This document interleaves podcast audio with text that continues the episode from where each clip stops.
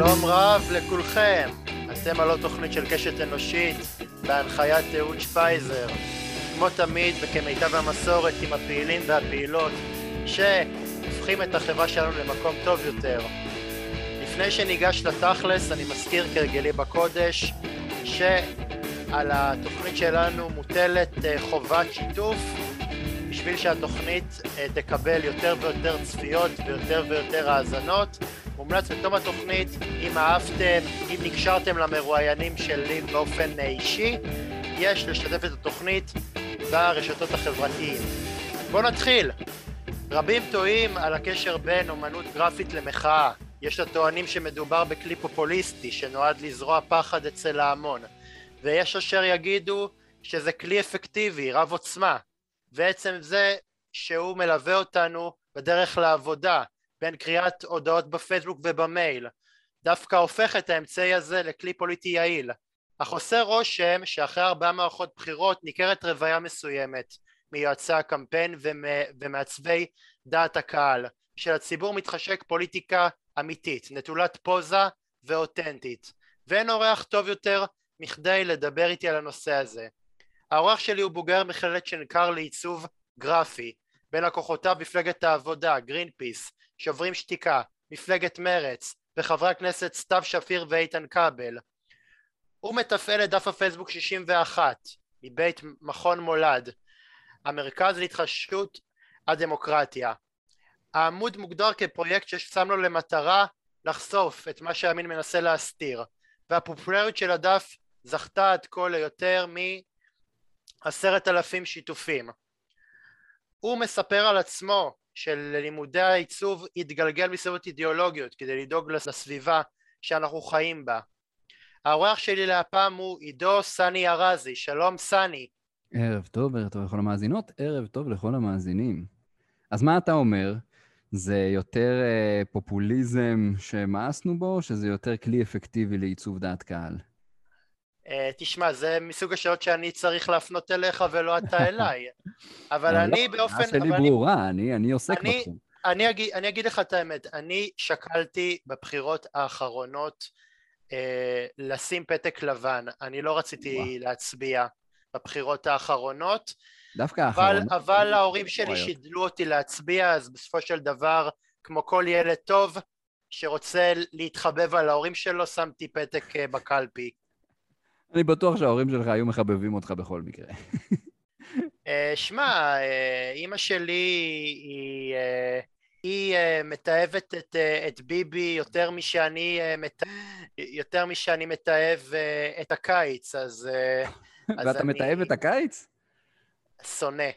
וואה, אז לפחות בזה יש לנו חיבור טוב, כי גם אני יותר טיפוס של חורף. כן.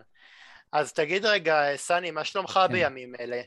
Uh, שלומי לא רע, סך הכל. בימים אלה בדיוק uh, הדבר הדרמטי ביותר הפוליטי שעשיתי היה לעבור דירה. Uh, אז אני בעיקר עוסק בפריקת ארגזים ושיחות עם מובילים ושיפצתי בית, אז אנשים, סיידים אומרים? מסיידים, סיידים, שיפוצניקים, וצריך לנקות דירות, וזה רוב, רוב העיסוק הפוליטי שלי בימים אלה. אבל חוץ מזה, אתה יודע, ממשיך uh, עם uh, 61 ומרכז מולד להתחדשות הדמוקרטיה, מפלגת העבודה בפול פאוור, זו הזדמנות להגיד מזל טוב לשרה מרב מיכאלי ולבן זוגה ליאור שליין על uh, בנם החדש. ראית, לא ראית? מה... ראית. איזה כן. חנופה זולה הכנסתי פה ישר על פתיחת הפרק? אני אגיד לך, אתה, אתה, אתה מגעיל אותי. תודה רבה לך. בשביל זה באתי. אני הגעתי כאן כדי להגעיל את הציבור. רגע, אז, רגע, אז, אז, אז איך דבק בך השם סני? מעניין. Oh, אני שמח שאתה שואל. Uh, מדובר בחוסר החלטיות של ההורים. Uh, מצד אחד הם רצו לקרוא לי עידו על שם סבא אידל, השם ייקום דמו שנפטר, ומצד שני רצו לקרוא לי ניסן על שם סבא ניסים, השם ייקום דמו שנפטר. אז אמרו עידו ניסן, אבל אף אחד לא יקרא לי עידו ניסן, כי זה שם נורא ארוך. בסוף האחיות שלי הפכו את זה לסני, ומאז נותרתי סני, וכך אה, מסתובב בעולם עם אה, שם, אה, עם המותג סני. יפה מאוד. שם שהוא גם, שהוא גם מותג. כן, אני משתדל. שמע, גם, אה, גם אה, לדוד טרטקובר קוראים טרטה, כי טרטקובר זה שם נורא נורא ארוך, אתה, אתה מזדקן תוך כדי שאתה, שאתה אומר את השם טרטקובר. קודם כל זה לכבוד הוא לי שאתה מזכיר את שמי עם שמו של טרטקובר באותו פודקאסט, זה כבר אה, הצלחה מבחינתי. פעם כשהייתי ילד רציתי להיות טרטקובר, זה היה סוג של שאיפה. תגיד רגע, סני, נתחיל בשאלה שאולי הכי תסקרן את קהל המאזינים שלנו. כן. מתי אתה כאמן כרזות מבין שהמסר שאתה מנסה להעביר אה, עובד הן לטובה כשאנשים משתכנעים והן לרע כשאנשים אה, מתרכזים? אני לא בטוח, קודם כל אני לא בטוח שזאת השאלה שהכי מטרידה את המאזינים שלנו, אבל אני לא בטוח שאפילו הבנתי את השאלה. תחדד לי בעצם אה, מה, על כאילו, איזה... כאילו מתי, מתי אתה מבין שכאילו נוצר פה קליקה, שאנשים רואים, אה, רואים אה, אה, עבודה ב-61 ופתאום כן. אומרים לעצמם וואו זה, זה נגע בי, אני קורא את זה וזה מעצבן אותי נורא, זה גורם לי לשלוח יד למקלדת, להקליד אה. פוסט עצבני ומלא נאצות או, או, או, או, או לחילופין או. להגיד או יש פה משהו, עלי, כאן, עליתי כאן, כאן על משהו. כאן עלי, אתה עלית כאן על משהו. Uh, קודם כל, כאשר מקללים אותך, כנראה שעשית משהו טוב בביזנס שלי. כשהתיבת, uh, שהאינבוקס שלי מתמלא ב-requests, uh, מה שנקרא, של מגיבים שמקללים אותך כהוגן מימין, בדרך כלל לרוב, לפעמים גם משמאל אגב, זה האמת שבוא לא נהיה, בוא לא נפלה. אז כנראה שעשית משהו שפוגע יותר.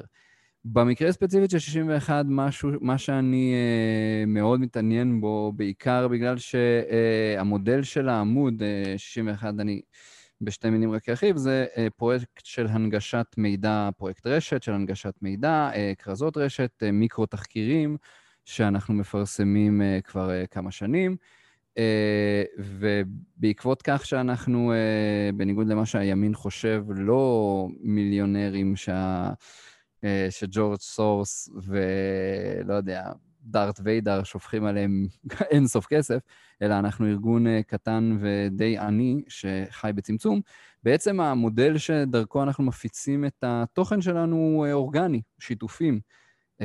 הכרזה מבחינתי עובדת טוב כאשר היא משותפת על ידי הרבה אנשים. כאשר אנשים אומרים, הנושא הזה עניין אותי, הכרזה תפסה את עיניי, עניינה אותי, הוסיפה לי, החכימה אותי, וחשוב לי לשתף אותה לחבריי, אז אני חושב שנגעתי במשהו. כלומר, זה סימן שאמרנו משהו אה, שהיה חשוב לאנשים, מספיק בשביל שהם ייקחו ממני את ה... בואו ניקח את זה קצת לעולם הפיזי. הם כאילו לקחו ממני חבילת פליירים וחילקו אותה לחברים שלהם. אה, כאשר הם עושים שיתוף. הם כאילו בעצם אומרים לחברים שלהם, בואו תראו מה האנשים האלה אומרים, זה חשוב. אז זה קצת המקום שאנחנו, זה גם המודל הפצה שעליו אנחנו עובדים. וגם uh, uh, הדרך שבה אני יודע כאשר uh, התוכן מעניין יותר וחשוב יותר. הרבה פעמים גם זה, אתה יודע, אתה חושב שמשהו יהיה מדהים, יעבוד מצוין, ונורא נורא חשוב ונורא מעניין, ואף אחד לא מתעניין בו, uh, והרבה פעמים דווקא משהו שהוא יותר חלש או פחות uh, דרמטי תופס יותר. אני יכול להגיד לך שסך הכל 61 הצליח לא רע, כמו שהזכרת uh, בפתיח. אה, שיא השיתופים שלנו לפוסט אחד הוא עשרת אלפים שיתופים, אבל אם אנחנו סופרים חשיפה באופן כללי, 61, אה, יש תקופות שהיה מגיע בממוצע גם למיליון וחצי אה, צופים בחודש. ובתקופות יותר רגועות זה עדיין מגיע לעשרות ומאות אלפים בחודש, וזה מספרים יפים מאוד, שאני לפחות מאוד מאושר מהם. כן. אבל בוא, אם אני ככה... מנסה להחזיר אותך במנהרת הזמן, מתי התחיל, אה, מתי התחלת להפעיל את עמוד הפייסבוק הזה 61? או, 61 בעצם מתחיל, אה, אני במשך המון זמן עשיתי אה, כרזות להנאתי לעצמי, כאילו להנאתי, בעצם זה, זה, אולי זה סוג של תרפיה, לא יודע. Uh, הייתי רואה משהו בחדשות, מתעצבן ומחליט שאני חייב להגיב עליו לעולם, והייתי עושה כרזה, כרזות ברשת, היה לי uh, בלוג כרזות שנקרא פוסטר בוי, uh, שבו אני העליתי כרזות, ואז ב-2012 אם אינני טועה, כן, 2012, אה, בעצם אה, פנו אליי ממרכז מולד והציעו לי לשתף פעולה. ואני הכרתי, זה מכון מולד הוקם על ידי כמה מחבריי הטובים, ככה שזה היה קל מאוד לשתף פעולה באמת. אה, ובעצם התחלנו כפרויקט אה, לקראת בחירות, כאילו זה היה כמה, כמה חודשים לקראת בחירות 2013. זה תחילת, סוף 2012, תחילת 2013. במטרה, בעצם שמנו לב שהשיח הפוליטי שלנו בכלל מאוד מאוד דל במידע. אה, התקשורת יותר אה, מספרת לנו אה, על הרכילות של הפוליטיקה ופחות על האידיאולוגיה או על הנתונים והעובדות. הפוליטיקאים יותר מדברים בסיסמאות ופחות מספרים לנו עוד פעם נתונים ועובדות ומספרים ותוכן כזה. והחלטנו שאנחנו רוצים להזריק את זה לתוך השיח הפוליטי שלנו ולעשות את זה על ידי, שוב, כרזות, מה שמכונה כרזות נתונים. אה, מין אה, בעצם למצוא את ה... הנתונים נמצאים בחוץ, כלומר זה לא שחסר אותם או שאין אותם, הם פשוט מסתתרים, אתה יודע, בפסקה חמש, בכתבה, יש איזה נתון שמספר כמה בדיוק השקעה הייתה בדרום תל אביב. נגיד כך, סתם דוגמה, אה, כאשר הימין זועק שוב ושוב על ההפקרות, ההפקרות של דרום תל אביב, ומדברים על בג"ץ, כאילו בג"ץ אשם בהפקרות בדרום תל אביב, אנחנו בעצם באנו ואמרנו, רגע, בואו נבדוק מה הממשלה עשתה. למען דרום תל אביב, ואז, אתה יודע, יש את הנתונים האלה, זה לא שזה אה, לא קיים שם בחוץ, פשוט זה, כמו שאמרתי, בדרך כלל מסתתר עמוק בתוך איזשהו אה, מחקר או כתבה או משהו, והציבור פחות יודע את זה. אז התפקיד אה, שאני לקחתי על עצמי, שאנחנו ב-61, זה להיות המשרד פרסום של הנתונים והעובדות, ולהפוך אותם לפוסטרים צבעוניים, אה, שיתפסו את העין ויהיו אה, בולטים יותר, ולהביא את המידע הזה לפרונט. כדי שאנשים יותר ייחשפו אליו וידעו אותו. Uh, זהו, זה היה הרעיון אי שם ב-2012, ותשמע, מסתבר שגם uh, כמעט עשור שנים אחרי זה עדיין רלוונטי, עדיין אנחנו uh, מוצאים כל, כמעט כל יומיים משהו שחשוב לספר לעולם. כן. וגם זה משהו שהוא, שאתה אומר משהו שהוא מאוד מאוד מעניין, כי בעצם נורא נורא נוח לפוליטיקאים והאנשי אה, תוכן ואנשי אקטואליה שעובדים בשירות הפוליטיקאים לזרוע דיסאינפורמציה אה, בציבור, להבהיל אותנו, אה, לגרום לנו לא, לא להפעיל היגיון בריא ולא להפעיל מחשבה ולהאמין לכל מה שאומרים לנו, שבעצם מה שאתה עושה, אתה בעצם אה, מוצא עוד דרך להנגיש את האינפורמציה שהפוליטיקאים אה, מתעקשים להסתיר ולא רוצים שנדע דרך אה, משהו שנורא נורא יתפוס את העין כן, באיזשהו כן. מובן. חד משמעית, עלית בדיוק על הנקודה. יש המון המון, בואו נקרא לזה סוכני מידע בחוץ, פוליטיקאים, מפלגות, ערוצי תקשורת, דוברים למיניהם וכו' וכו'. ובאמת, הרבה פעמים אה, יש אה, נטייה להרבה, אני גם מכיר את זה, שוב פעם, מהצד השני, כשלפעמים אני, הרבה פעמים יוצא לי לעבוד, כמובן גם בצד השני, אתה יודע, עם פוליטיקאים ועם מפלגות, ויש הרבה באמת דברים אה, שאתה יודע ש... ש... לכל מפלגה יש את הסיפור שלה, והיא רוצה לספר לך דברים ולהסתיר חלק מהדברים האחרים, וב-61 הרעיון שלנו הוא באמת להנגיש מידע שפחות... שפחות חשוף, כאילו זה לא שהוא לא חשוף לציבור, הוא פשוט פחות בשיח, הוא, הוא, הוא, הוא ברח מעין הציבור. כלומר, הציבור הוא יודע, כאילו, הוא, פורסם, אבל הוא לא תפס את תשומת הלב שראויה לו, אז אנחנו מחפשים לתת לו יותר תשומת לב. Uh, לפעמים זה באמת ממש כאילו, שוב, אני אקח דוגמה ממש מהפוסט האחרון שלנו, חמישה דברים על ההתנתקות. אז, uh, uh, כי אנחנו בדיוק היינו ביום השנה להתנתקות מעזה.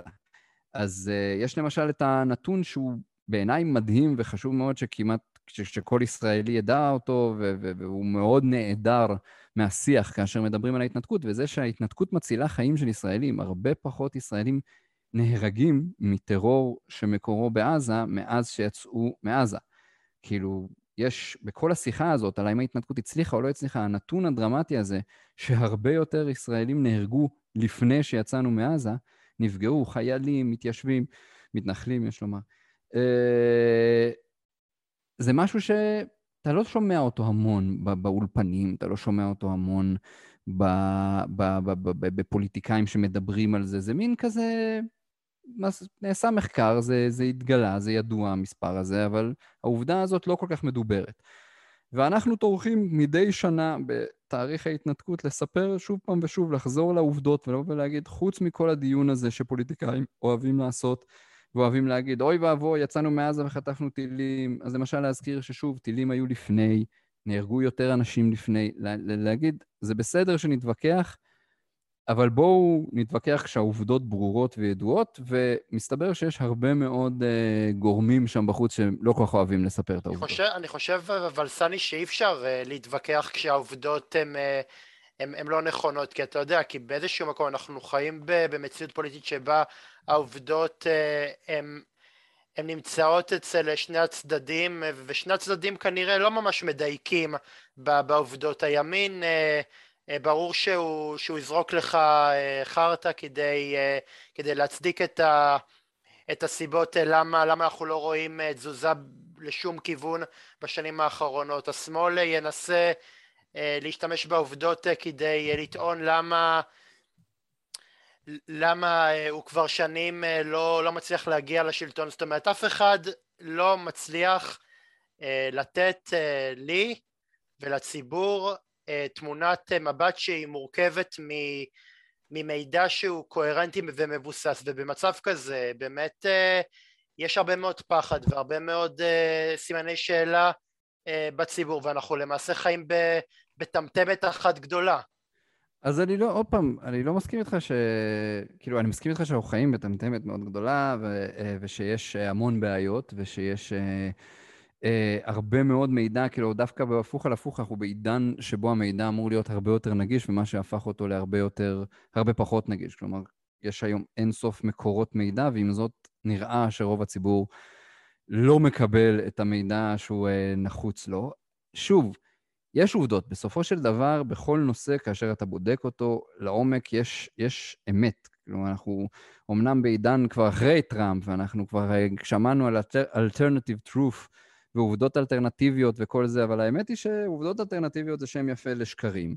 ובסופו של דבר יש אמת, כלומר, כשאתה בודק נושא מסוים ספציפית ואתה מתעכב עליו וחוקר אותו ובודק אותו, בסוף אתה מגיע למידע. Uh, לצערנו הרב, uh, אני חושב שהפוליטיקה שלנו הרבה פחות מבוססת מידע והרבה יותר מבוססת אווירה והרבה יותר מבוססת uh, תחושה. ו, וזה חבל, אני ספציפית מאשים בזה את ה... אה, זה נשמע עכשיו נורא... זה קלאסי להאשים את התקשורת, אבל יש לנו בעיה מאוד קשה של, אה, בעיניי, של, אה, של אמצעי התקשורת. שוב, בישראל יש כמה גופי תקשורת מאוד מאוד ספציפיים שקובעים את הטון באופן מאוד מאוד דרמטי. אם זה ynet, ידיעות אחרונות, וערוץ 2, ערוץ 13, זה בעיקר איפה שרוב הציבור הישראלי מקבל את תפיסת העולם שלו.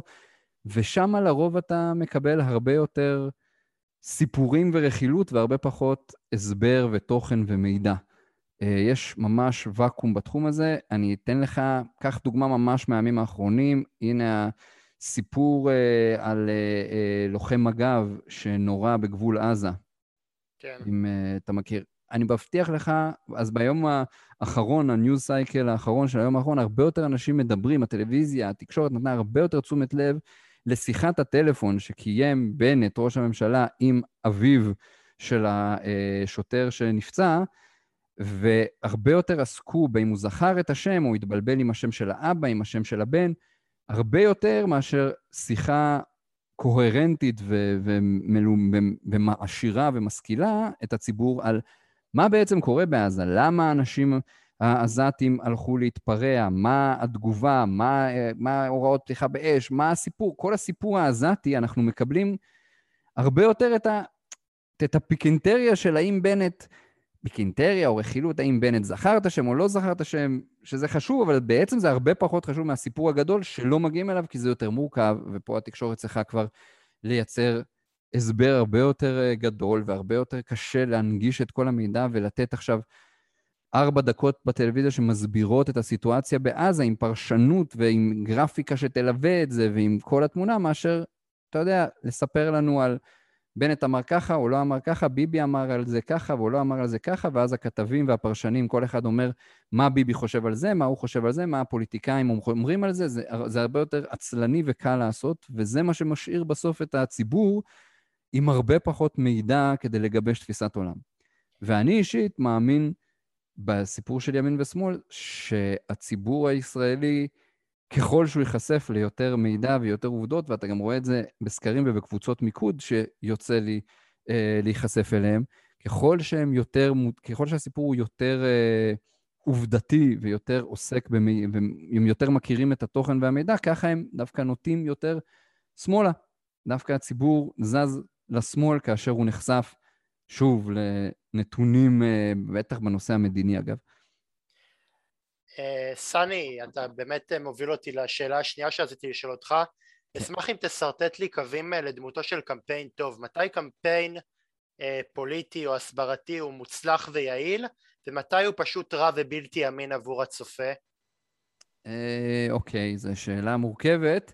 אני אנסה, אני אנסה לקחת את ה... אני לא אמרתי שאני, שאני אעשה לך את החיים כן, קלים. כן, לא, לא אמרת, אבל קיוויתי, ניסיתי לקוות.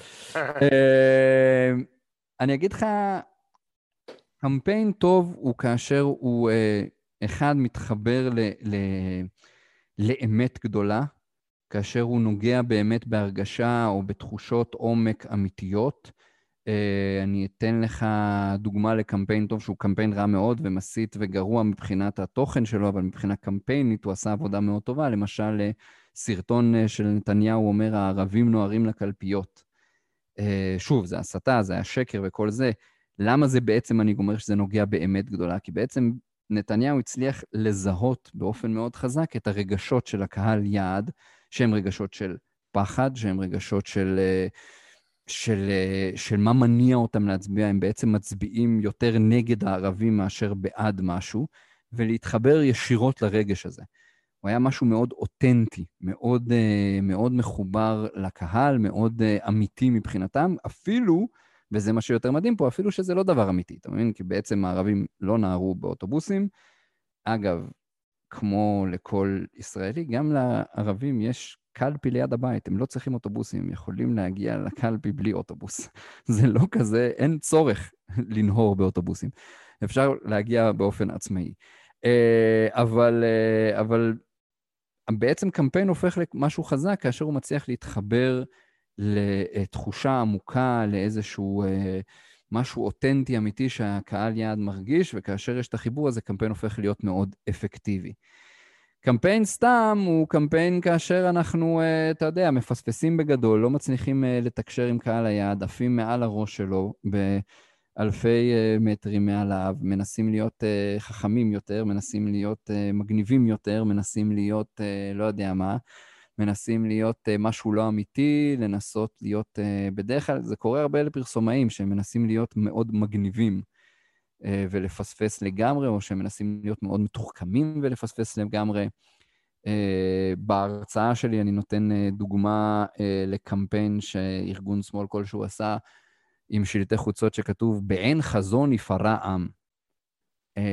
ואני לא איש נורא משכיל, אבל בכל זאת עשיתי איזה תואר, ואני עדיין לא יודע מה זה אומר ומה אתם רוצים ממני. Uh, ואתה יודע, אשכרה הלכו, הדפיסו שלטים, תלו והכול, ובסוף כתוב, באין חזון יפרע עם, ואתה אומר, אוקיי, אז אתם יודעים לצטט מהתנ"ך, אני מנחש, כי זה נשמע תנ"כי, אבל אני לא יודע מה אתם רוצים ממני למען השם. אז זה בעיניי קמפייני סתם. כן, אבל אני חושב שבאמת אחת הבעיות של, אה, של אה, מנהיגי השמאל ושל מפלגות השמאל שאפיין אותם בשנים האחרונות, זה באיזשהו מקום שהם ניתקו את עצמם מאמירה אידיאולוגית אמיתית ובאיזשהו מקום ביססו את כל האידיאולוגיה ואת כל האמירה הפוליטית שלהם בכמה סיסמאות אה, נבובות שהן גם פשוט אה, לא, לא קליטות, הציבור בסוף הולך איתם ולא יודע מה, מה לעשות איתם אז הוא אומר רגע אז מה אמרתם פה? מה אתם מציעים? ואני חושב שאחד הבעיות של, של מחנה המרכז שמאל ושזאת האמירה הכי טרחנית שיש, אתה יודע, בעיה של מחנה המרכז-שמאל. יש לי חולצה כזאת, אני הבעיה האמיר... של השמאל. לא, לא, זאת האמירה הכי טרחנית, אבל בסופו של דבר זאת גם אמירה שהיא מזקקת משהו נורא נורא נורא נכון. מחנה השמאל נמצא בבעיה שהוא למעשה לא יודע להתאים את עצמו לחלקים אה, נרחבים בציבור. תמיד חושבים ש... תמיד מנהיגי השמאל חושבים שהם פונים לאיזשהו אליטה, אליטה, אליטה מדומיינת, לאיזשהו קהל. משכיל שמונה, אה, שמתחיל בשדרות רוטשילד נגמר בשנקין. והוא חושב ששם נמצא עם ישראל והוא לא מבין ש... שעם ישראל הוא, הוא נמצא אה, מאילת שבדרום עד לשלומי שבצפון.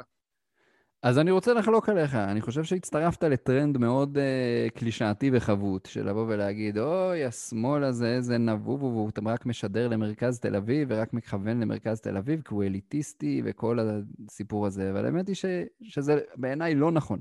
האמת שקודם כל, תושבי תל אביב הם לגמרי אזרחי ישראל והם אזרחים מצוינים, וגם עם ישראל נמצא בתל אביב. אגב, הרבה יותר עם ישראל נמצא בתל אביב מבשלומי, טכנית פשוט יש הרבה יותר תל אביבים. וזה בסדר גמור אה, לדבר לקהל שלך ול base שלך, אם ה base שלך הוא בתל אביב, ואין סיבה להתנצל על זה. שנית, אני חושב שהניסיון אה, האינסופי של המחנה דווקא בשנים האחרונות הוא כל הזמן לבוא ולהגיד, לא, לא, אנחנו נביא קהלים חדשים, אנחנו ננסה להתחנף לאיזה קהל מדומיין. אם דיברת על אה, אליטה, אז אני אדבר דווקא על הקהל ההפוך, על איזה עמך ישראל, אם זה אבי גבאי שצריך כיפה בכיס, אם זה בוז'י הרצוג שאומר, אני לא שמאל, אני מרכז, ושלא ידעו שאני אוהב ערבים, רק שלא ניתפס כאוהבי ערבים. אם זה מגיע לשיא, כמובן, בבני גנץ, שזה כבר לא ימין ולא שמאל, וישראל לפני הכל, ורק חס וחלילה אל תחטפו את הדעות שלי, שעד היום אנחנו לא באמת יודעים מה הדעות של בני גנץ. אין לו דעות. זהו, האם הבן אדם הזה חושב שבסופו של דבר צריך שתי מדינות או מדינה אחת, או סיפוח? אין לו דעות ואפילו... ותן לי תשובה עליה. ואפילו להיות בישראל. ראש ממשלה, אני לא בטוח שהוא יודע, שהוא, שהוא נסגר עצמו אם הוא רוצה או לא רוצה. אז אני חושב שזה uh, בעצם תהליך שעבר על מחנה השמאל, והבעיה היא לא בסיסמאות. אגב, סיסמאות באופן כללי מקבלות הרבה יותר מדי תשומת לב ומשפיעות הרבה פחות ממה שהן באמת uh, מקבלות. אז כשמדברים על, uh, על קמפיינים, כשמדברים על פוליטיקאים, הסיפור הוא הרבה יותר ה... הנרטיב שאתה מספר, התוכן, הסיפור הכללי שלך, שהוא גם סיסמה, אבל הוא גם הסרטון, אבל הוא גם הרעיון שלך בטלוויזיה, והוא גם המאמר שכתבת בעיתון, ובסוף זה כל הנרטיב הכללי.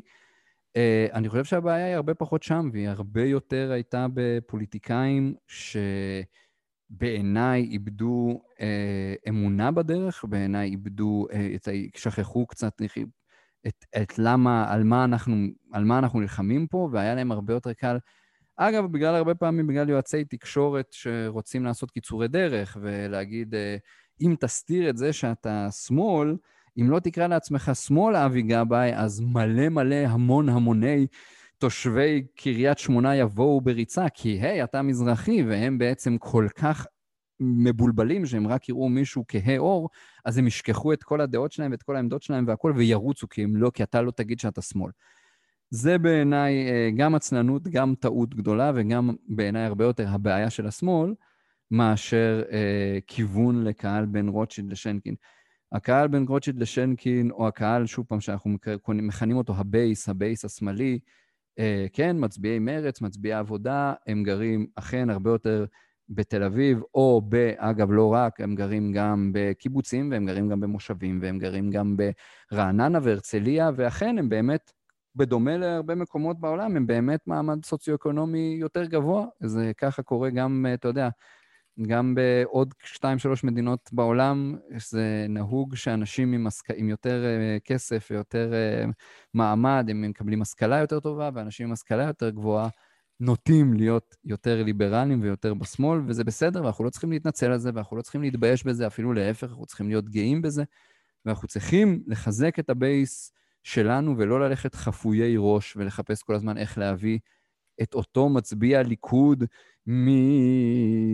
משלומי ששונא את השמאלנים. זה בסדר. יש מספיק אה, אנשי שמאל בשביל שאנחנו נאמין בעצמנו ונמשיך בדרכנו, ואני נותן, גם, גם לליכוד יכולים להיות מנדטים, ויהיו אנשים שהם בייס שלא יזוז אף פעם מהימין לשמאל, ומהון להון בשקט בשקט קרה שאתה יודע, אפילו הצליחו להחליף פה ממשלה, עם זה שאנחנו כל כך חלשים ומבולבלים וגרועים, והשמאל גמור ומת, וכבר הסבירו לנו שהעם הוא אוהב את ביבי ושהעם ימני ושלעולם לא ישתנה כלום. לא, אבל, אבל המפה... אבל המפה הפוליטית השתנתה, אבל היא לא השתנתה אה, כי השמאל החליף את ביבי, אלא הימין פשוט מאס בטקטיקה אה, של ביבי שבו הוא מחליף את השותפים שלו לממשלה כמו שמחליפים גרביים ופשוט הימין קם על, אה, על ביבי ופשוט, ופשוט באיזשהו מקום החליף את ביבי בבנט זה לא ש... זה לא שזה בא מהשמאל, השמאל... קודם כל, בוא, בוא נדייק שנייה, הציבור לא הצביע לבנט, בנט קיבל כמה? שישה מנדטים? שבעה מנדטים? לא, לא, אז, אז לא. הציבור לא הצביע לביבי, מי שהצביע לבנט, מי שהצביע, מי ששם את בנט זה השמאל. הציבור הצביע אנטי ביבי. והוא הצביע אנטי ביבי הרבה יותר. עכשיו, זה נכון שבשנים האחרונות, החלוקה בישראל בין ימין לשמאל, אני מדבר על השלוש שנים האחרונות, פחות או יותר, בגלל מה שאמרתי קודם, שזה רידוד השיח הפוליטי שלנו על ידי אמצעי התקשורת לרכילות פוליטית, בעיקר, אז אנשים הרבה פחות מחוברים ללמה אני בצד הזה או בצד השני, וכבר לא יודעים מהו ימין ושמאל, אז הפכנו להיות בעד ביבי ונגד ביבי. ביבי הפך להיות סמל הימין.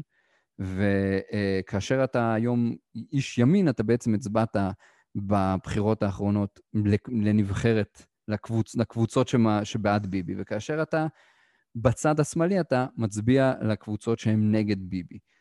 Uh, מהבחינה הזאת, בעצם, גם כשאמרו לנו כל הזמן שהשמאל גמור והכל גמור, בעצם בישראל הסיטואציה היא חצי-חצי, עם אכן יתרון קל לימין, אבל לא ריסוק טוטאלי של בסופו של דבר, כאשר אה, יש עתיד וכחול לבן, סליחה, כשכחול לבן ויש עתיד ביחד היו מחוברות, שהם היו כחול לבן, והם הגיעו ל-30 ומנדטים, האנשים שהצביעו להם הם לא אנשי אה, עופרה אה, וקריית ארבע, זה לא אנשי ימין, זה תושבי מודיעין ותושבי אה, רעננה ותושבי כפר סבא, שהם אנשים שתומכים בשתי מדינות, והם אנשים שתומכים בחתונה אה, אזרחית לזוגות להט"ב. והם אנשים שתומכים בתחבורה ציבורית בשבת, והם אנשים שתומכים בזכויות נשים, והם אנשים שתומכים בכלכלה אה, חברתית ועזרה לחלשים ואחריות המדינה לאזרחים גם בחינוך וגם ברווחה. כל הדברים האלה הם עמדות ש... שהן עמדות שמאל במקור. כשאנחנו, אתה שואל היום, גם היום, שעם נורא נורא ימני, אתה שואל את הציבור, אז לחזור לעזה? התשובה היא לא, אנשים לא רוצים לחזור לעזה. כשאתה שואל אנשים, את, אז מעדיפים שתי מדינות או סיפוח? תשמע, עדיין שתי מדינות מנצח בענק בכל הסקרים. הפוליטיקה שלנו התבלבלה והתבלגנה, ושוב, התפזרנו לכל עבר, אבל הסיפור הוא שהבשורות שה, הנוראיות, כאילו מחנה השמאל מת ואין, הוא לא קיים והכל, והכל גמור, סליחה, הוא, הוא, הוא יותר דרמטיזציה, ושוב, מין סיפור שמוכרים לנו, אגב, הרבה פוליטיקאים מימין והרבה אה, תקשורת שרוצה לספר את זה, והרבה פחות מציאותי, כי שוב פעם, בסך הכל, לפני רגע, ממש, אתה יודע, זה במונחים של אה, שנה-שנתיים, אני לא, כאילו, ממש הסבירו לנו באמת שלעולם לא יוחלף נתניהו, שנתניהו זה לנצח. שהליכוד לעולם ישלוט. תשמע, היה את קמפיין הליכודניקים החדשים, שניהלתי ויכוחים רבים עם אה, אנשיו, ששוב ושוב אמרו, שוב פעם, בסך הכל, אתה יודע, לפני שנתיים-שלוש, לא לפני מיליון שנה, אמרו שאין סיכוי שלעולם תהיה מפלגה בשלטון שהיא לא הליכוד, ולכן חייבים להתפקד לליכוד. רק בליכוד אפשר לשנות, כי לנצח השלטון יהיה בליכוד, או לא לנצח, לפחות ב-20 שנה קדימה. תשמע, שנתיים אחר כך, הליכוד באופוזיציה. כן. אנחנו הרבה פחות גמורים ממה שאוהבים לספר לך. כן. לא, אני לא חושב, אני לא חושב שהסיפור גמור, ומי שמוכר לנו אה, אשליות שהסיפור גמור, אה, לדעתי אה, באיזשהו מקום קצת מבטל את עצמו ועושה לעצמו חיים קלים, אבל אני מסכים עם כך ש... שבאיזשהו מקום הגרביטציה בשנים האחרונות עברה מה, מהשמאל ל, לימין. ולדעתי זה יותר מסר לנו, לציבור השמאלי, מה אנחנו צריכים לעשות ולא, בשביל לא לבטל את עצמנו ויותר להאמין בעצמנו. השאלה איך אתה מגדיר שמאל אגב. כי יהיה לך אנשים שיגידו שגם מפלגת העבודה זה ימין למשל. לא, לא ניכנס לזה, לא, okay, לא אוקיי, נצא okay. אוקיי. מהדיון הזה, באמת, עזוב אותך. Okay. אוקיי. סני, מבחינה אידיאולוגית, מה משך אותך לזרועותיהם של ארגונים כמו שוברים שתיקה ומולד, והאם אתה חושב שהעבודה איתם חישלה אותך כאמן פוליטי? אה, קודם כל זה משעשע, כאילו, אני עבדתי באמת עם כל ארגוני השמאל, כמעט באמת, יוזמת ז'נבה, שלום עכשיו, ועוד פעם, כמו שאמרת, גרין פיס, אני עכשיו עובד על אה, קמפיינים נשים עושות שלום. אה, אני עבדתי באמת עם, עם המון, ובסוף תמיד מזכירים את שוברים שתיקה, הם הפכו להיות הסמל. אה, שני דברים מאוד שונים משכו אותי לעבודה עם אה, שוברים שתיקה ועם מולד. הדבר שמשך אותי לעבודה עם אה, מולד, קודם כל, שזה חברים שלי, הם אנשים שאני מאוד אוהב לעבוד איתם. ושנית, שהם בעיניי האנשים המשכילים והחכמים ביותר שיצא לי לעבוד איתם בשמאל, ובאמת עבדתי עם המון. יצא לי, זה כבר לפני כמעט עשור שנים, להכיר את החבר'ה, את הדוקטורים, האמת שאחד מהם כבר פרופסור, איך הזמן רץ, אבנר אה, ענבר ואסף שרון, שהם האנשים, הם הלב הפועם של אה, מכון מולד, והם פשוט האנשים הכי, המוחות הכי חדים ומעניינים שיצא לי לעבוד איתם במחנה, ולכן מאוד נמשכתי לעבוד איתם, ועד היום אני מאוד מרוצה. והשיחות אה, העבודה שלי איתם בדרך כלל הם השיחות המעניינות והמחכימות ביותר, וכאילו, יודע, אמרו לי כזה שעדיף לעבוד עם אנשים יותר חכמים ממני כדי להיות חכם יותר, אז הלכתי לעבוד איתם. אה, הרבה פעמים כמובן שאני טוען שזה... עד כדי כך אה, לא... אה, לא מאמין בעצמך? אני סתם שואל. לא, אני, אני מדהים, אבל אתה יודע, אני רוצה להיות צנוע בשידור.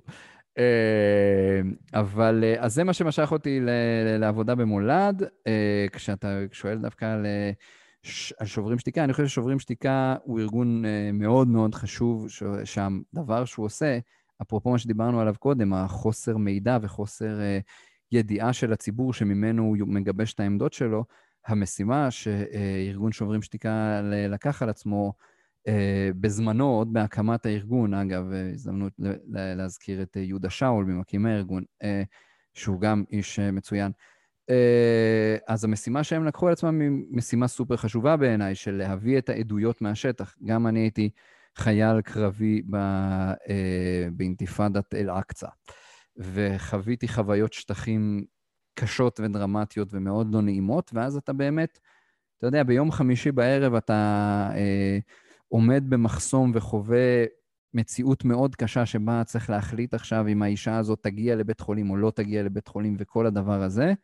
ויש לך איזה כוח אינסופי כחייל להחליט על חיים של אזרחים פלסטינים בתנאים באמת קשים, או לחילופין, אתה נמצא בקרב ולחימה ופחד אינסופי וכל מיני דברים כאלה, ובשישי בבוקר, יום למחרת, אתה יוצא הביתה והולך לסופר, ובאמת, אתה בעולם אחר. בזמן של חצי שעה נסיעה, אתה כאילו מרוחק לחלוטין מהמציאות הזאת שחווית ממש אתמול בתור uh, חייל קרבי.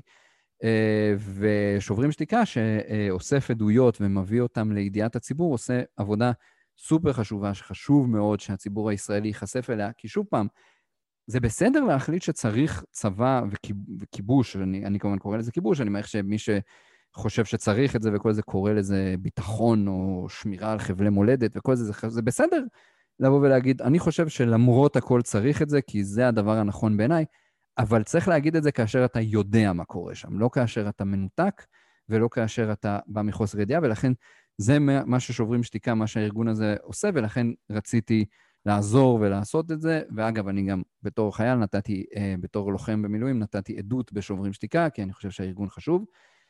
אני חושב שהארגון הפך להיות הרבה הרבה יותר דרמטי בחיים של כולנו, בעיקר כי הימין עושה עליו קמפיין מאוד מאוד גדול, ש... צבע אותו בצבעים מאוד מאוד קיצוניים, שהוא הרבה, הרבה יותר רחוק מזה. לי יצא כמה פעמים לשבת עם אנשי ימין שמספרים... כי אנחנו נהנים להתעטף אה, כישראלים באיזו תחושה שהצבא הפך להיות הדבר הכי קדוש, אתה יודע, אה, החיילים שלנו הם, הם קדושים ו, ומה שהם עושים בשטחים זה תמיד לטובת המדינה וכשמישהו בא ואומר לך את ההפך וכשאומר כן אבל תחת המעטה הזה של טובת המדינה גם נעשים מעשים לא מוסריים, ופתאום הצבא הכי מוסרי, במרכאות, פתאום הוא לא כל כך מוסרי, אז, אז פתאום זה להתפכח. מאשליה, וכל אשליה, כשמתפכחים ממנה זה מאוד מאוד כואב. גם נכון, למרות ששוב פעם, אני דווקא בצד, אה, זה המקום שבו אנחנו אולי, אתה יודע, אני קצת שונה מה, מהשמאל הקלאסי. אני חושב שחיילים באמת צריך לשמור עליהם, וחייל, והצבא עושה עבודה מאוד מאוד חשובה ובאמת שומר עלינו, אני באמת רוצה מאוד לכבד את הצבא. אני חושב שזה מאוד מאוד חשוב למדינה, בגלל שאני אוהב את המדינה ובגלל שאני חושב שהצבא הוא, הוא גוף שמאוד חשוב שיהיה טוב ו, ו, ו, ולשמור עליו, חשוב לדעת מה קורה שם וחשוב אה, לבקר, וחשוב, לפני שמבקרים אגב, חשוב עוד פעם להיות מודעים. אני חושב שרוב הציבור לא יודע בכלל איך נראית מציאות יומיומית בשכם, ג'נין או חברון, אה, מהסיבה הפשוטה שעל כל בן אדם שמתגייס ושירת שם, יש כמה עשרות אנשים שמסתובבים בחוץ שלא היו שם, והם פשוט לא יודעים, כי זה לא נעים לדעת. Uh, אני חושב שהימין עשה מהלך מאוד, uh, מאוד מרשים תודעתית, עוד פעם, אפרופו קמפיינים, של לקבע, לקבע שאהבת צה"ל ואהבת ישראל זה ימין, והשמאל זה אנטי צה"ל ואנטי ישראל, וזה לא נכון. אני בשמאל בגלל שאני אוהב את המדינה שלי, ואני בשמאל בגלל שאני דואג למדינה שלי ואני רוצה לעשות מה שטוב למדינה שלי, והלכתי ובדקתי, ומסתבר שמה שטוב למדינה זה הפתרונות של השמאל ולא הסיפורים שהימין מוכר. ואני אה, מאוד מאוד אה, רוצה לשמור ולכבד את החיילים ולשפר את הצבא, ולכן אני חושב שמה ש... אגב, בדומה לראשי, רוב ראשי מערכת הביטחון, שבסוף יותר קרובים בדעותיהם לשמאל והרבה פחות קרובים לימין, בסוף אתה רואה שיותר ויותר רמטכ"לים וראשי מוסד ואלופי צה"ל אומרים שהפתרונות של זהבה גלאון, רחמנא ליצלן, ודוב חנין, אוי ואבוי, שאומרים הפרדה מהפלסטינים ומרחב אה, של שתי מדינות במקום אחד בתוך השני, ובכוח יותר נכון גם ביטחונית. זה עוד פעם משהו שהשמאל קצת פספס ושכח לספר, שבעצם אנחנו המחנה שמביא פתרונות ביטחוניים יותר. אה, שוברים שתיקה אה, הם ארגון שנוגע בעצבים, בעצבים חשופים בחברה הישראלית, וכשזה נוגע בעצבים חשופים זה כואב, וכשזה כואב אז לימין הרבה יותר קל לבוא ולהגיד אם זה כואב לכם זה אשמתם והם בוגדים, וזה גם כן עוד פרקטיקה שלצערי מאוד עובדת פה ב... אמ, בקמפיינים הימניים שלנו, כמו שאמר אה, משה קלוגפט אה, ממש בגלוי, שככה זה קמפיינים, זורקים בוץ ומשהו נדבק. אז אני לא חושב שקמפיינים צריכים להיות רק לזרוק בוץ, אני חושב שקמפיינים צריכים להיות יותר מזה, אבל זרקו הרבה בוץ על שוברים שתיקה והרבה מזה נדבק, ולכן אה, הרבה מאוד אנשים בעצם, כשהם מפחדים או שונאים או כועסים על שוברים שתיקה, הם בעצם כועסים על משהו שהרבה יותר ניפחו להם אותו והרבה יותר סיפרו להם מאשר הדבר האמיתי. אה, וחבל. אה,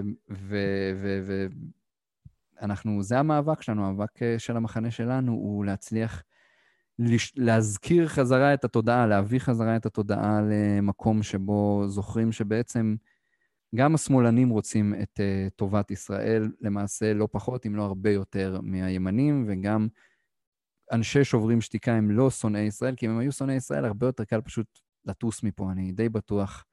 של אה, אבנר גבריהו, יש אה, אופציות יותר טובות בחו"ל מאשר לשבת פה ולחטוף קללות. אבנר, אגב, הוא אה, מנכ"ל שוברים שתיקה. כן.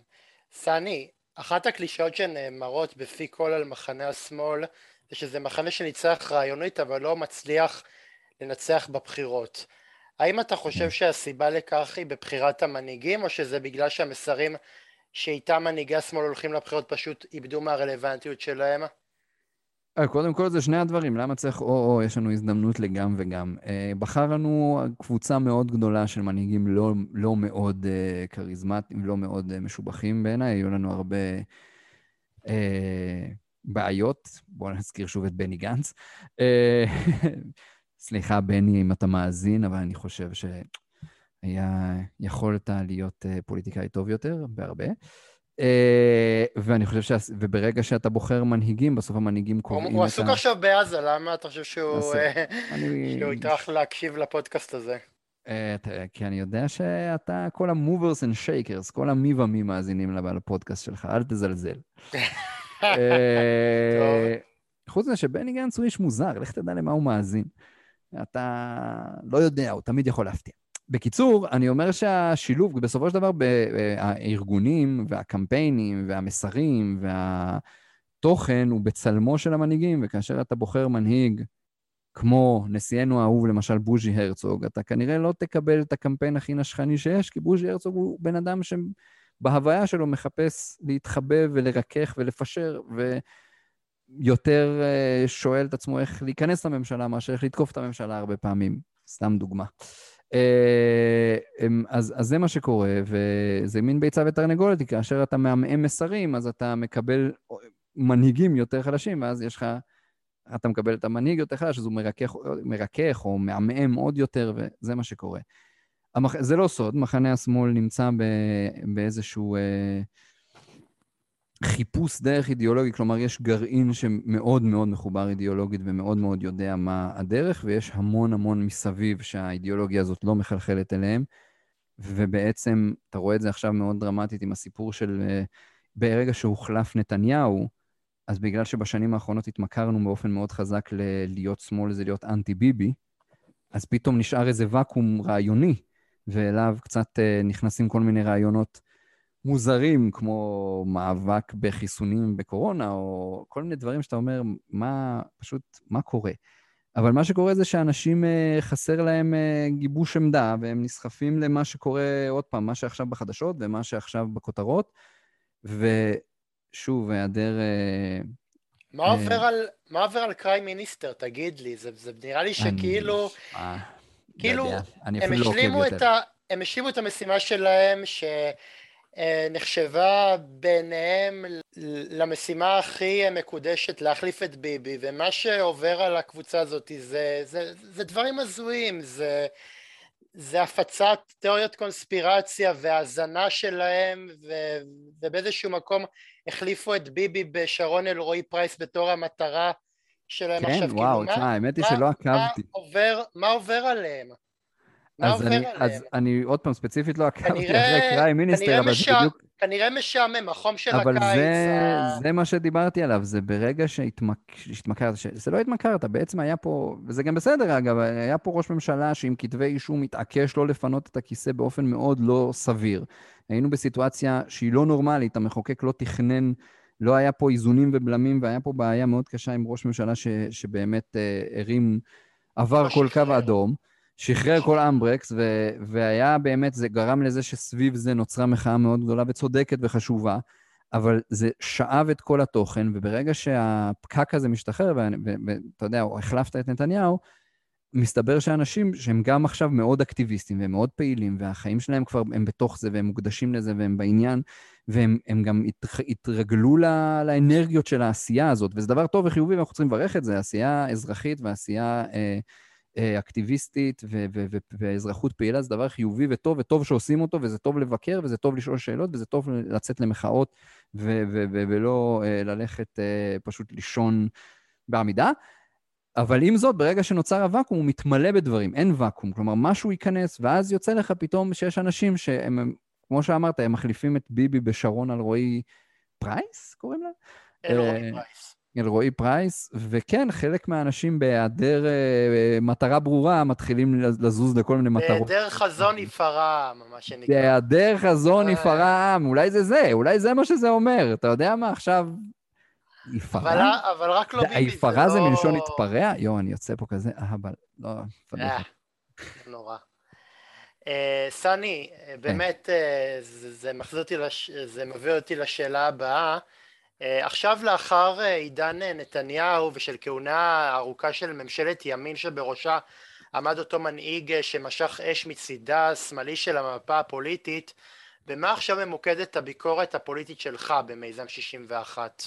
האמת היא שאתה מתפרץ לדלת פתוחה, כי בימים אלה אנחנו באמת אה, אה, בתהליך אה, של אה, ראורגניזציה ופירוק והרכבה אה, קצת של התכנים שלנו, ולהבין אה, איך באמת מדברים ל, ל, ל, לקהל שבאופן מאוד מאוד חזק היה רגיל ל, לחפש תוכן ומידע על נתניהו בעיקר ועל ממשלת ליכוד, והתרגל מאוד שהעמוד שלנו הוא ביקורת על uh, פעולות השרים והממשלה, ואיך אנחנו מדברים איתו עכשיו על דברים שהם קצת פחות uh, מיידיים, שהם קצת פחות uh, בולטים. שוב פעם, uh, ב- ב- מבחינתי, כיוצר, uh, אתה יודע, קמפייני מחאה ויוצר מחאה, אה, אומן מחאה נגיד? לא, אני לא אומן, בוא לא נגזים. אה, אבל כאיש מחאה, כאשר יש את נתניהו והוא קונה, לא יודע, גלידת פיסטוק בעשרת אלפים שקל, זה קל מאוד, כי אתה אומר, תשמעו, האיש הזה הוא פסיכופת, הוא קנה עכשיו גלידה בעשרת אלפים שקל, תראו מה נהיה ממנו. זה, זה משהו שהוא מאוד מיידי, מאוד קל, אתה יודע, להתחבר אליו, זה סיפור מאוד פשוט. כאשר אתה צריך עכשיו לשבת ולתקשר לציבור כזה שאלה יותר מורכבת, כמו למשל, למה למרות כל התדמית הרעה והמסרים הנוראים וה, והביקורת האינסופית, בעצם הסכמי אוסלו, 30 אה, שנה אחרי, הם דבר שמאוד טוב לביטחון ישראל ושומר עליה כרגע, הרבה יותר מאשר פוגע, ולמה אנחנו לא רוצים לחזור... הסיפורים האלה, או למה, לא יודע, צריך לדבר על פמיניזם וסוציאל דמוקרטיה, וזכויות להט"ב, ואופי המדינה, ו- ודת ומדינה, ו- ו- ו- ו- ולמה זה, לא יודע, התחדשות יהודית וגוונים אה, וחילוניות לעומת, הדברים האלה הם הרבה יותר מורכבים, ואז אתה צריך, זה יהיה הרבה יותר קשה לתקשר את זה, וזה בדיוק מה שאנחנו עובדים עליו עכשיו, בחידוד של איך עושים את זה, ואני מקווה שנצליח לעשות עבודה טובה, מקסימום ניחשל כמה פעמים ונלמד תוך כדי תנועה. ו... ואתם כאילו יש לכם קבוצת מיקוד, אתם יודעים איזה קהל יעד אתם פונים אליו אה, ב...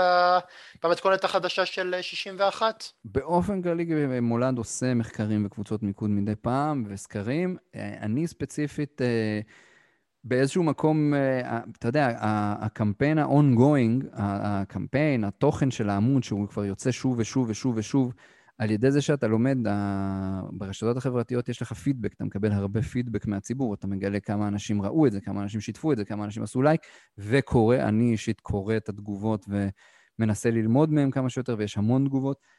אז זה בין היתר, בסופו של דבר, לי נותן לי יותר תוכן מקבוצות מיקוד ומחקרים. אני, אני מאוד... נוטה להתבוסס ככה בלקרוא את נתוני העמוד, לנסות להבין מה זה, לראות איך המסר הזה יתקבל לעומת המסר הזה. אני, אני כאילו, אנחנו מנסים ללמוד את זה ולחקור את זה, וזה נותן הרבה תובנות. והרבה פעמים אנחנו טועים טעות מרה וחושבים שמשהו שהוא נורא נורא חשוב לציבור בעצם סתם היה תמונה מצחיקה של ביבי בבגד גוף, וזה בגלל זה זה עבד. גם את זה קורה לפעמים.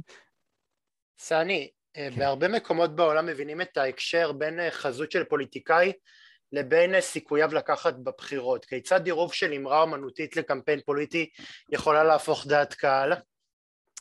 אתה אומר אמרה אומנותית, אבל זה מילים נורא גבוהות. בסופו של דבר זה קמפיין, זה עבודה שהיא פחות אומנות והיא יותר אה, שירות. אה, אה שמע, אה, אה, שמע, וואו, כמה שאני, שאני, כמה שאני מנסה לחמוק מה...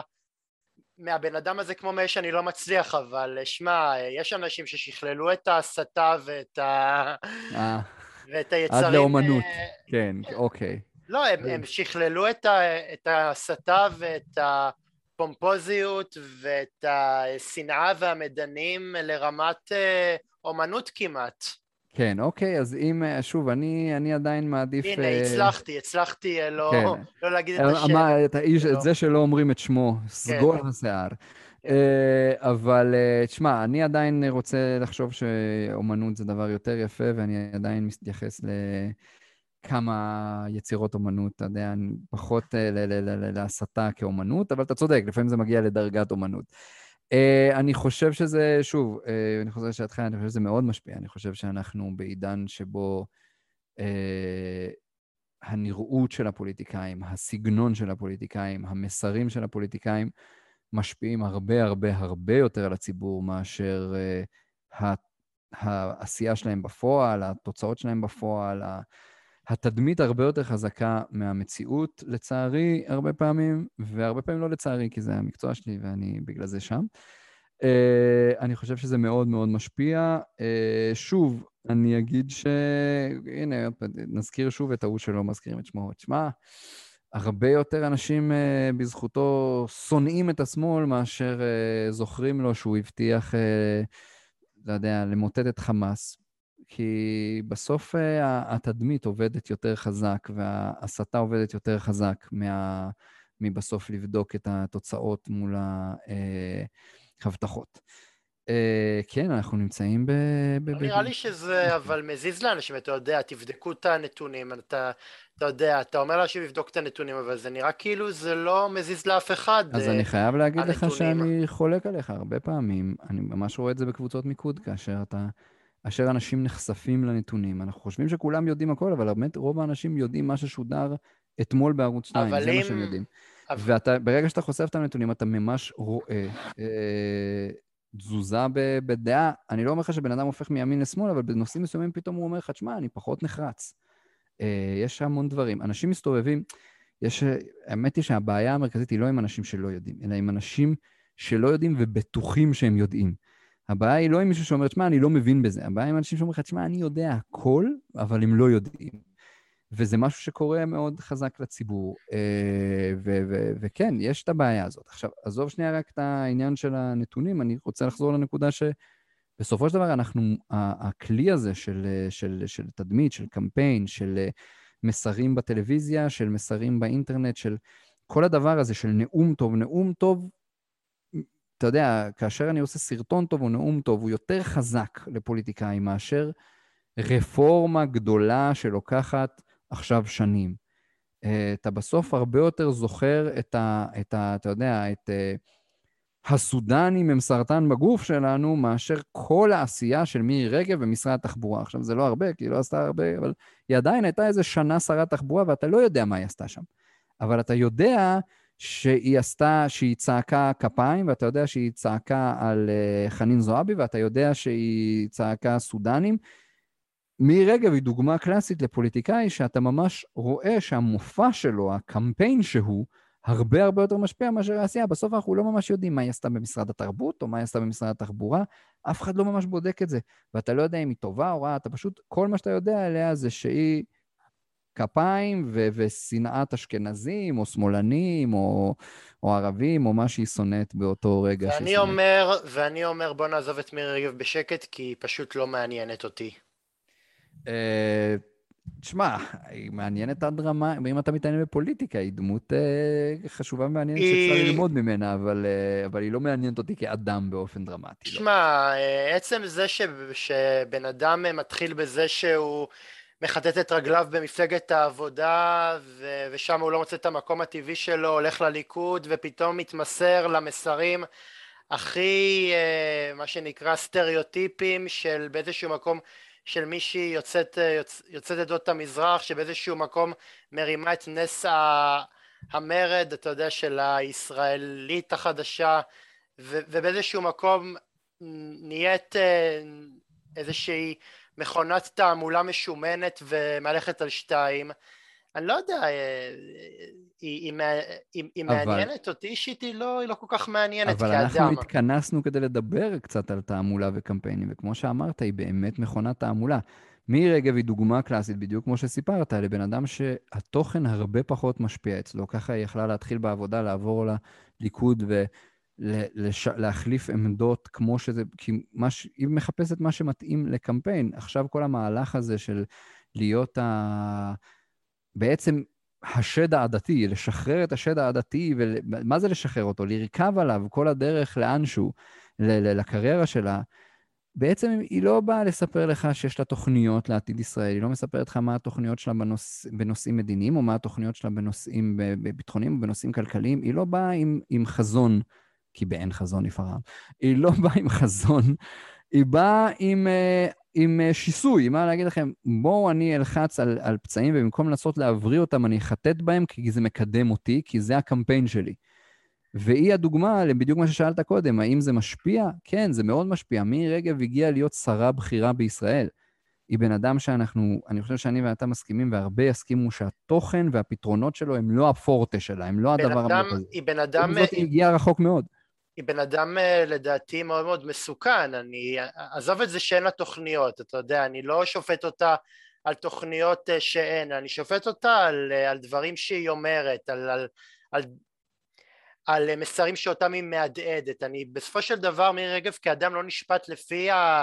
התוכניות שלו, כי לא יש את מעשה, יש את, אה, יש את תדמית, ו, ואני חושב שהתדמית וכל מה שהיא מגלמת הוא, הוא מסוכן בעיניי. עכשיו אתה יודע, אולי זה פיינשמקרי להגיד, אולי אני באיזשהו מקום אה, אומר את זה בתור בן אדם שלא מספיק מבין באיך מנהלים תדמית ובאיך מנהלים קריאייטיב, אה, אבל באיזשהו מקום אני מסתכל על זה ואני מרגיש שזה, שזה מעורר בי אה, חלחלה וזה עוד מבלי שאני מערב את כל מה שאני חושב על השד העדתי שהיא מנסה אה, להעיר אותו אה, בעיטות... העירה אותו כבר מזמן, היא מנסה כבר יותר מזה. בעיטות פריימריז כן. כשהיא רואה איך ביבי פתאום התדמית שלו כמנהיג הכל יכול פתאום אה, נשברת אל סלע המציאות וזה קצת אה, מרגיש לי במובן מסוים צבוע ומסוכן בו, בו בזמן אבל אה, שמע. אבל זה עונה לך על השאלה האם זה משפיע התדמיות והקמפיינים? וכן התשובה היא כן זה משפיע משפיע מאוד. סני מתקבל הרושם שענף יועצי התדמית סובל אה, משחיקה מסוימת ול, ולדעתי די במידה רבה של צדק כי אנשים רואים שמאחורי זה יש הרבה אחיזת עיניים והרבה משחק מול מצלמה מה שגורם לעסק להיראות מלאכותי ולא אמין וגם כי בהרבה מדינות הפוליטיקאים מצליחים די בהצלחה למנף את המיתוג שלהם בכוחות עצמם ונשאלת השאלה האם הציבור מאס ביועצי תדמית וצמא לראות את הפוליטיקאים שלו בשר ודם כמו שהם במציאות? לא, התשובה היא לא.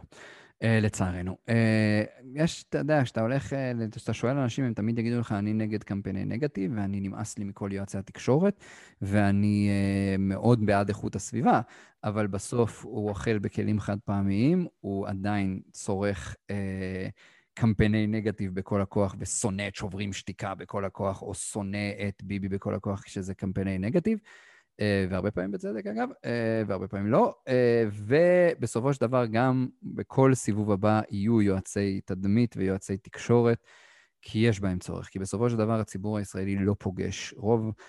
על כל ישראלי שפגש פוליטיקאי בשר ודם, ואגב, פגש אותו לא לעשות שנייה סלפי ברחוב, אלא אשכרה ישב ושמע עכשיו אה, שעתיים וחצי של שיחת עומק בחוג בית או משהו כזה, על כל אחד כזה יש כמה מאות, אם לא כמה אלפים, שכל הקשר שלהם לפוליטיקאים זה דרך התקשורת, דרך העיתון, דרך המסך הקטן, דרך הרשתות החברתיות. ו- וכן, ואנשים ש- שעוסקים בתדמית הזאת ויודעים לתווך תדמיות ויודעים איך לקחת... אה, פוליטיקאים ולהפוך אותם ליותר אה, אה, נגישים לציבור ולהצליח להעביר את המסרים שלהם, ימשיכו להיות אנשים שנדרשים וזקוקים להם. יש איזושהי אה, בעיה של, אה, ש, שבנו הוא-עם ועשו וניפחו את כל סיפור יועצי התדמית. אגב, משהו שנקרא יועצי אסטרטגיה וכל זה. שמע, שוב פעם, עבדתי בכמה וכמה מערכות בחירות, אני חייב להגיד לך שיועצי התקשורת והאסטרטגים הגאונים האלה הם רובם בסופו של דבר אנשים מאוד לא מרשימים, הם אנשים מאוד... אה, הרבה, יש הרבה יותר הילה לזה בטלוויזיה ובתקשורת, וכש... לא יודע, אילנה דיין מראיינת בקול דרמטי ועם מוזיקה דרמטית ברקע את uh, ישראל בכר ומספרת איזה שועל קרבות הוא ורונן צור שנלחמו הרבה פעמים וזה, ואז אתה מגלה שבעצם הרב חבורה שהוא כנראה לא מהמוחות הגדולים של עולם הקמפיינים והתקשורת והאסטרטגיה ואני לא יודע מה, בא ומקפל אותו קטן קטן בכיס ועושה ממנו קרקס שלם ומשחק איתם. הם לא אנשים כאלה חשובים ומורכבים. אה, הם בסופו של דבר בשר ודם, טועים הרבה, אומרים הרבה שטויות, לוקחים הרבה כסף, הרבה פעמים על הרבה שטויות שהם אומרים. אה, יש בזה הרבה כסף אה, כשאתה מצליח להגיע למעמד גבוה בזה, והרבה פעמים זה הרבה יותר אוויר חם ממציאות, אבל בסוף צריך את האנשים. לא... תגיד לי, אבל זה לא אה, באיזשהו מקום גורם לך קצת להתנועע באי נוחות, כשאתה רואה שבסופו של דבר מי שמעצב לנו את, המציאות זה בסופו של דבר אנשים בשר ודם, חלקם לא, חלקם חכמים יותר, חלקם חכמים פחות, אבל בסופו של דבר לא בדיוק העיפרון הכי חד אה, בקלמר, זה לא באיזשהו מקום גורם לך קצת לאי נוחות להבין ש... עזוב אי נוחות, זה מטריף אותי, זה מעצבן אותי, זה גורם לי לתלוש שערות מהשפם בזעם. אבל uh, uh, אני לא חושב ש, שאתה כאילו, אתה, אתה צודק, זה באמת אנשים לא הכי מבריקים שהם לגמרי בשר ודם, אבל עזוב שהם בשר ודם, הם באמת לא אנשים נורא מבריקים, אבל אני חושב שזה לא דווקא, אתה, אתה מפנה את החץ כאן כאילו לאנשי, ליועצי תדמית ותקשורת, אני חושב שהחץ צריך להיות יותר מופנה ל, אתה יודע, עורכי מהדורת החדשות. מי שבאמת קובע עבור המון המון המון מהישראלים, ולכן המון המון המון מהפוליטיקאים שלנו, ולכן המון המון מהמדינה הזאת, מה קורה ולאן תנשב הרוח, היא הרבה יותר עורכי חדשות ועורכי מהדורות הטלוויזיה מאשר אה, יועץ קמפיין. יועצי זה. קמפיין רק מנסים בתוך הבליל הזה למצוא את אה, דרכם אל הבוננזה. עזוב את זה, סוכני, סוכני אה, ידע ו- ואנשי תקשורת פמפמו לנו שנים שבני גנץ הוא התקווה הלבנה של השמאל והוא רק יפשוט את מדעיו וייכנס לפוליטיקה והוא יעשה את מה שעשה אהוד ברק ב-99 ופתאום רואים בן אדם אה, אפס אה, נעבך, קצת אה, כבד לשון, לא בן אדם מרשים ואפילו די טיפש וזה, ובאיזשהו מקום הדעה שלנו כלפיו היא, היא נסדקת ואנחנו מתאכזבים כי בסופו של דבר מכרו לנו משהו שהוא לא האיש עצמו Uh, קודם כל, אני חייב לציין שבני גנץ חוטף הרבה בשיחה הזאת, אז uh, שוב פעם, מתנצלים בפני המאזין בני.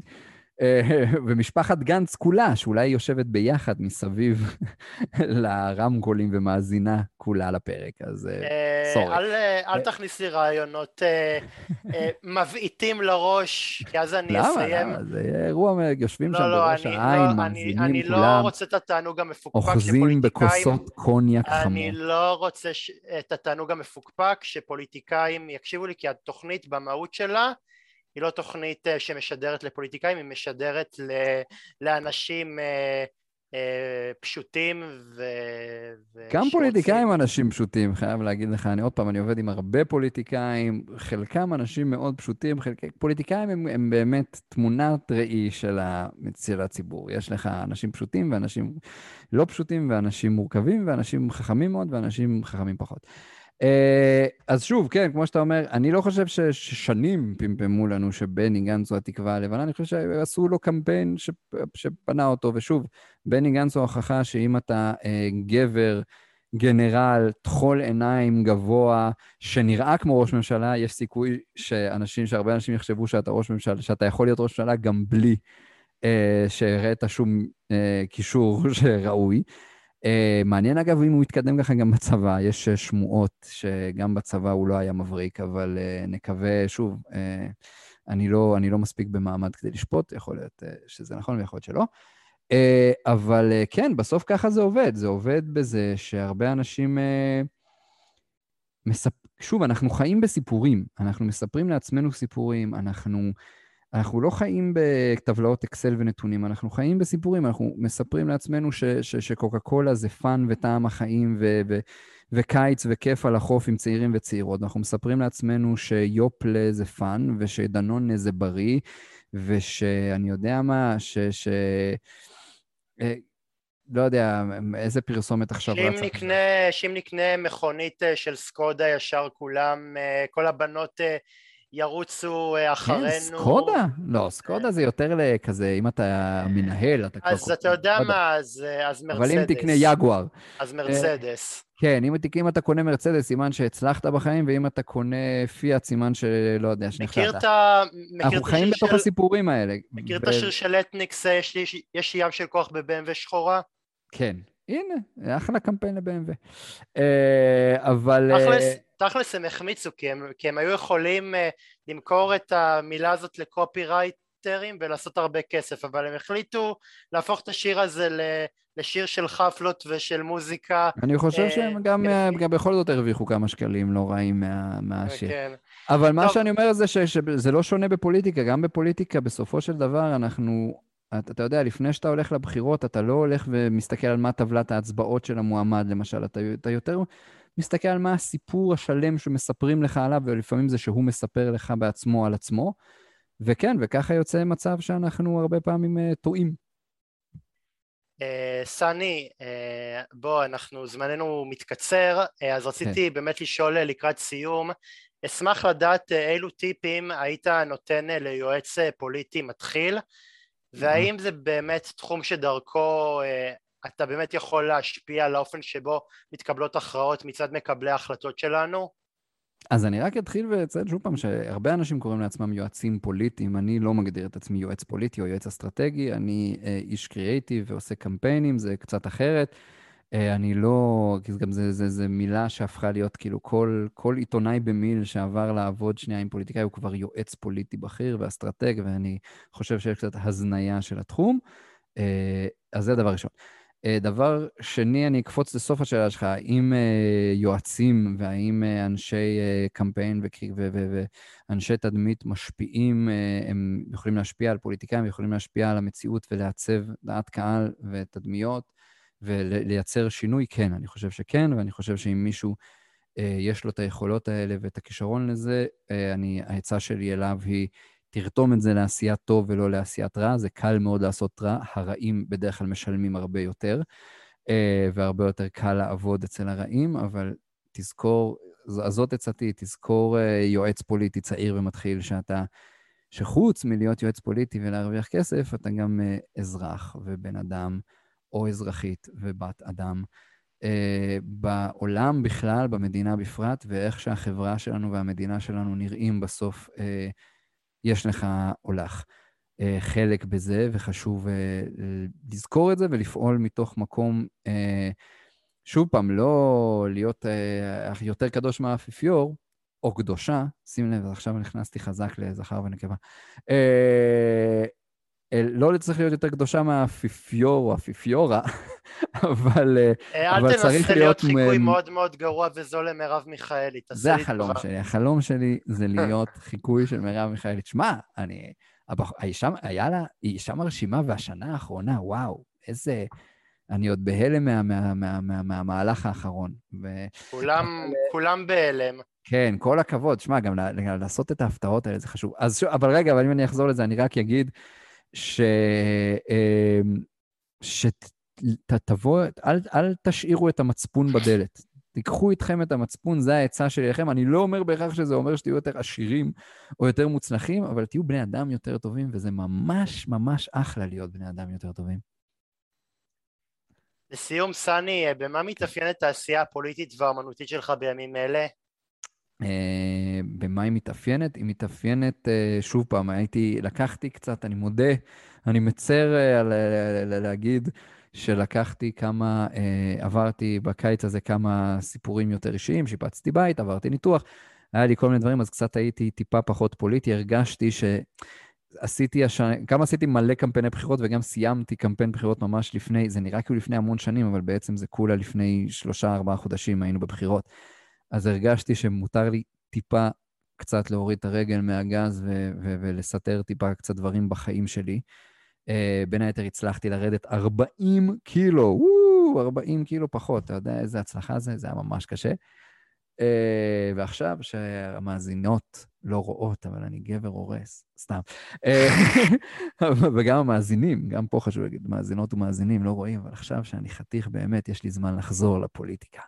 Uh, סתם, אני עדיין כעור כשהייתי. Uh, בקיצור, uh, אז, uh, אז עכשיו זה היה כזה תקופה של קצת... Uh, לנסות לעשות דברים אחרים, כאילו קצת להסתכל מה עושים. עכשיו אני חוזר בגדול 61, עוד פעם, כמו שאמרתי, עובד uh, הרבה מאוד עם מפלגת העבודה, עובד uh, עם מרב מיכאלי, uh, בין היתר. ועם מפלגת העבודה בכלל, שאני ממשיך ללוות מאז הבחירות, כי היה נעים מאוד בבחירות, ו- ויש הרבה עבודה, והעבודה קמה לתחייה, וזה כיף לראות ארגון שמאל שלא נראה שהוא הולך למות, אלא דווקא נראה שהוא מתפתח לכיוון טוב, וזה כיף גדול. אה, וכמו שאמרתי קודם, גם עם אה, נשים עושות שלום, אנחנו אה, בתחילתו של מהלך גדול ומרשים ומאוד יפה בעיניי, ואני לא אחשוף פרטים כי עוד לא השקנו, אז נשמור את זה בינתיים מתחת לכובע. אז זה מה שאני עושה כזה בימים אלו, ואני מקווה, אתה יודע, שתוך שנה-שנתיים יהיה שלום, ואני אוכל לפרוש סופית. לגבי יתר הדברים שאתה אומר, אני אצטרף בשמחה. ודרך אגב, סני, באמת הייתי יכול לקשקש, להתקשקש איתך עוד שעות, אבל זמני תם לצערי. זמננו תם. זמננו תם, ובאין חזון ייפרע העם, סתם. באין חזון ייפרע פודקאסט. כי לא כן. היה חזון לפודקאסט, אתה הרגשת חזון? סתם, סתם. אה, אז אני מקווה שהייתי בסדר. היה שיחה מעניינת? אתה חושב שאנשים התעניינו עד כה, נשארו איתנו עד לחלק הזה? Uh, חברים, אני מזכיר לכם שאם אתם רוצים לפנות אליי, אם גם אתם מרגישים שאתם רוצים לחשוף את המיזמים שלכם אצלי בתוכנית, אני מזכיר לכם את המספר טלפון שלי 050-353-1729 ואת המייל שלי אהוד שפיזר שטרודל נקודה קום וגם אתם תזכו בפינה קשת אנושית. עד כאן ולהשתמע בפרק הבא